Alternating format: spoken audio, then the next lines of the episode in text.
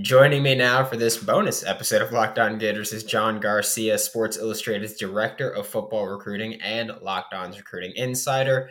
And we're about to talk about a potential Gators commit, but first, a quick word from LinkedIn because I'd like to thank LinkedIn Jobs for being the official college football recruiting sponsor across the Locked On College Network.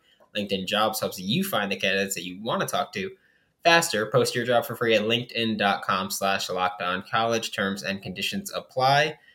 And even before talking about McLeod, I'd like to say I have not messed that up as often as I thought I would. Uh, I was so confident that every time I'd go check in lockedon.com or linkedon.com. Yeah. Luckily avoided that one. Um, but there is a another Gators target committing tonight, uh, 6.30 Eastern time, I believe it is and in Xavier McLeod. And before even talking about his recruitment, just who is he as a player? Because if I'm not mistaken, we haven't talked about him on Locked On Gators. That's correct. Uh, and it's a shame because he's a really great player. This is one of the more ferocious interior defensive line projections in the class of 2023. SI 99 recruit uh, in that top 80 of our rankings and one of the top five or six interior defensive linemen in the entire class. Kind of like Kelby Collins in, in the fact that he plays a little bit outside, um, but also, of course, projects on the interior. And I think that's, again, a strong indicator of the type of athleticism that McLeod brings, despite being 275, 280 pounds, that he can play uh, outside and on the edge just a little bit. But certainly when you project him forward, he will move inside great off the line of scrimmage. That first step is elite, especially relative to his size. He's really strong at the point of attack. Um, leverage game is on point, and his hands are really flashy as well. So he's got sort of the total package from an interior pass rusher's perspective on great size and a great frame. So there's a really a lot to like uh, about Xavier McLeod. I think he's one of those. Um, disruptive interior guys who can get pressure on the passer and complement your longer, leaner edge rushers. So he's he's a modern player. He's not, you know, 330, he's not oversized or anything like that. He's right in that ballpark that a lot of college coaches and NFL coaches for that matter really want on their roster because you could play the run with great strength and technique, but you could also use that athleticism and first step to get after the passer. So that's kind of the the dual threat nature of, of what McLeod does and, and one of the ideal uh, spots uh, from a position projection standpoint in, in this modern era. Yeah, and uh, depending on where you look, McLeod would be would be the seventh highest ranked commit because you know Blue Chip Billy does his thing. But at what point are we like okay, like like because he would be the fifth or sixth the defensive lineman depending on where you rank edges and D line, right?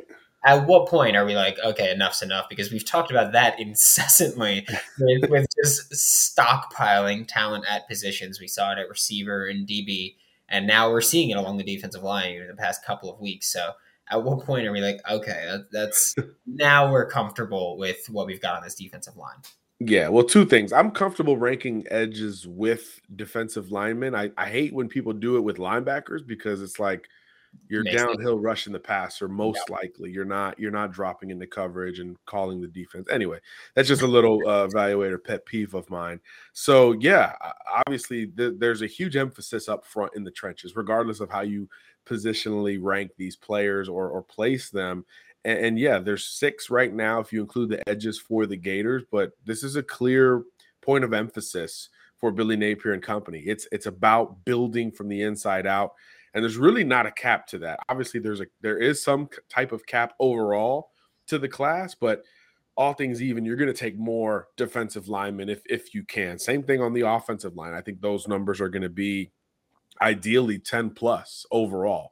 You're bringing in at least 10 big bodies that are going to help you compete immediately or or close to immediately in the SEC. So I don't think that number could be high enough uh, in this regard. And again, the talent of, of McLeod, I think, kind of uh, overcompensates for any margins that might be pushed from a numbers perspective. But yeah, but we know Florida is in on plenty other big guys, mm. right? Uh, Samuel M'Pemba, Keon Keeley, obviously McLeod, you know, Caden McDonald. I mean, there's there's a lot of prospects that are still considering UF um, in the trenches. So I, that tells me that the numbers is already high, but it's going to continue to climb ideally for, for this coaching staff. So yeah, a total uh, upheaval of the offensive line. Just hey, you know, sub in, sub out like like a hockey line or uh, or something like that. Because there's there needs to be a replenishment of talent um, and beef up front. So that's that's the the first order of business really when you're talking about a transition coaching staff in a conference like the SEC.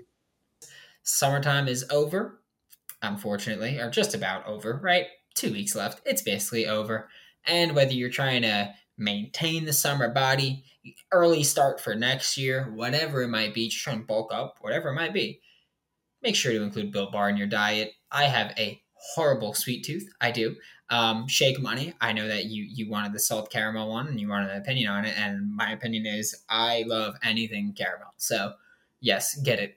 Uh, but yeah, I have a horrible sweet tooth. But luckily for me, Built Bar is coated in 100% chocolate. Most bars have just 130 calories, just four net carbs, and 17 grams of protein.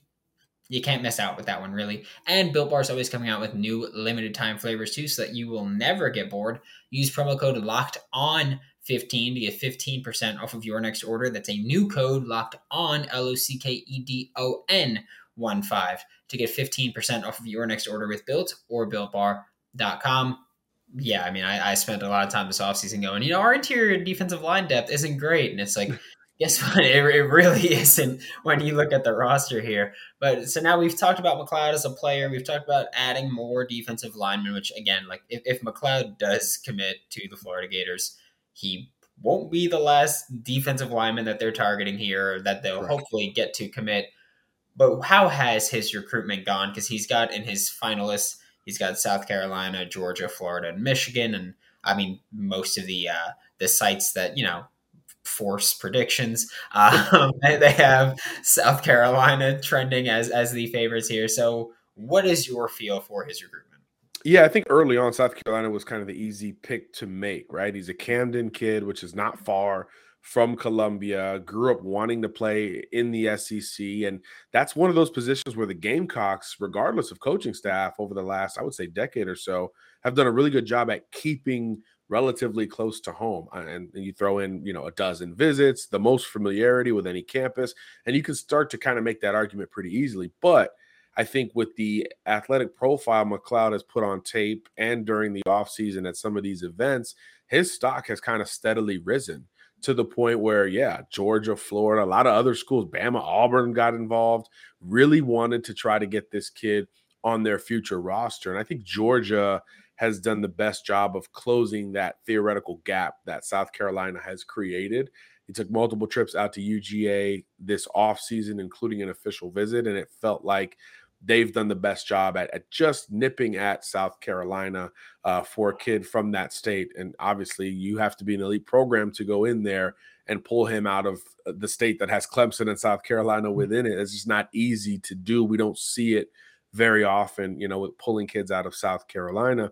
So I think Georgia is probably that number two school, maybe the number one school when all is said and done. There are a lot of reports that say Xavier is pretty torn going into this thing. So it makes you wonder one, does he push something back? Or two, does he make a verbal commitment and keep the door relatively open? And if, if either of those two scenarios happen, I think Florida becomes a program that could potentially have some staying power on his list. No disrespect to Michigan. I think they're the fourth program in this race. Um, so going into it, I view it as more uh, of a Georgia South Carolina battle with Florida as kind of the dark horse if something changes relative to his timeline or how open he is to carrying his recruitment into into the 2022 season. So uh, it's touch and go. We'll see what happens tonight. I, I, think this is one of the closer calls of of all these kids that have committed recently. Uh, I was checking in with sources on Wednesday night, and there was still a lot of uncertainty from from the Georgia side and from the South Carolina side. So that usually means that it's it's pretty touch and go. And I know Xavier himself going into this week admitted that he didn't have that private decision done. So there's still a lot of T's being crossed and I's being dotted between he and his family and and his entire decision making camp. So that could make for an interesting recruiting battle and commitment, and, and again potentially a post commitment recruitment. And I think his talent as a top 80 player in America uh, warrants some consideration, regardless of where he commits on uh, Thursday night. Yeah, it's always good when it's recruitment week and the kid's like, I don't really know where I'm going. So that, that's always a, a very reassuring. Probably, probably, not good for South Carolina. yeah, yeah, everyone else, yes. it's very reassuring to see for him. Uh, thank you, John. This was John Garcia, Sports Illustrated's Director of Football Recruiting, Locked On's Recruiting Insider. And you'll see him again tomorrow on Locked On Gators when we talk about some Florida Gators targets. Thank you so much, John. Sounds good. Thank you.